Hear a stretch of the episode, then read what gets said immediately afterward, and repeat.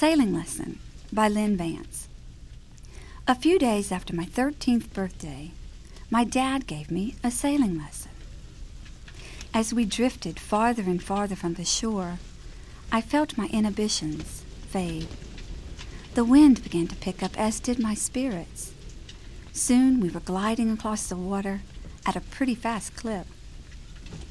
Dad said when you wanted to travel north or south, and the wind was running east and west, you had to travel in a Z pattern, zigzagging your way along. As the sun began to fade, I noticed the wind did not. The waves grew choppy. Whitecaps formed. I was getting scared and wanted to go home. The only problem was we had no motor. We flopped from side to side, coming about, and made hundreds of Z's, but made little headway. Finally, someone with a motor passed us and threw a rope.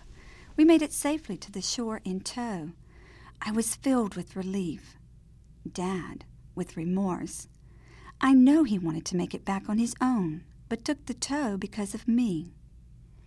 At the time, I did not understand my dad's passion for sailing.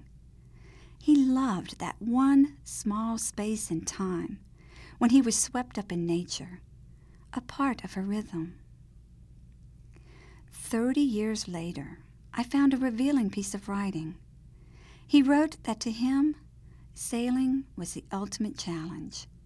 It helped him face his fears by testing his skills.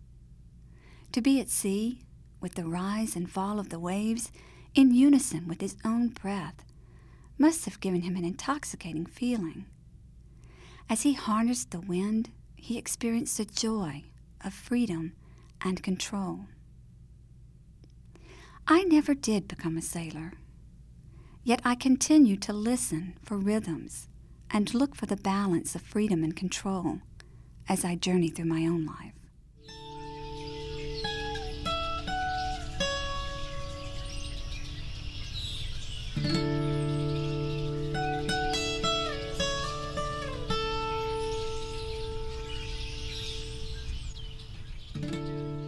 In their writing, some of our southern Louisiana teachers journey with the souls of places and people.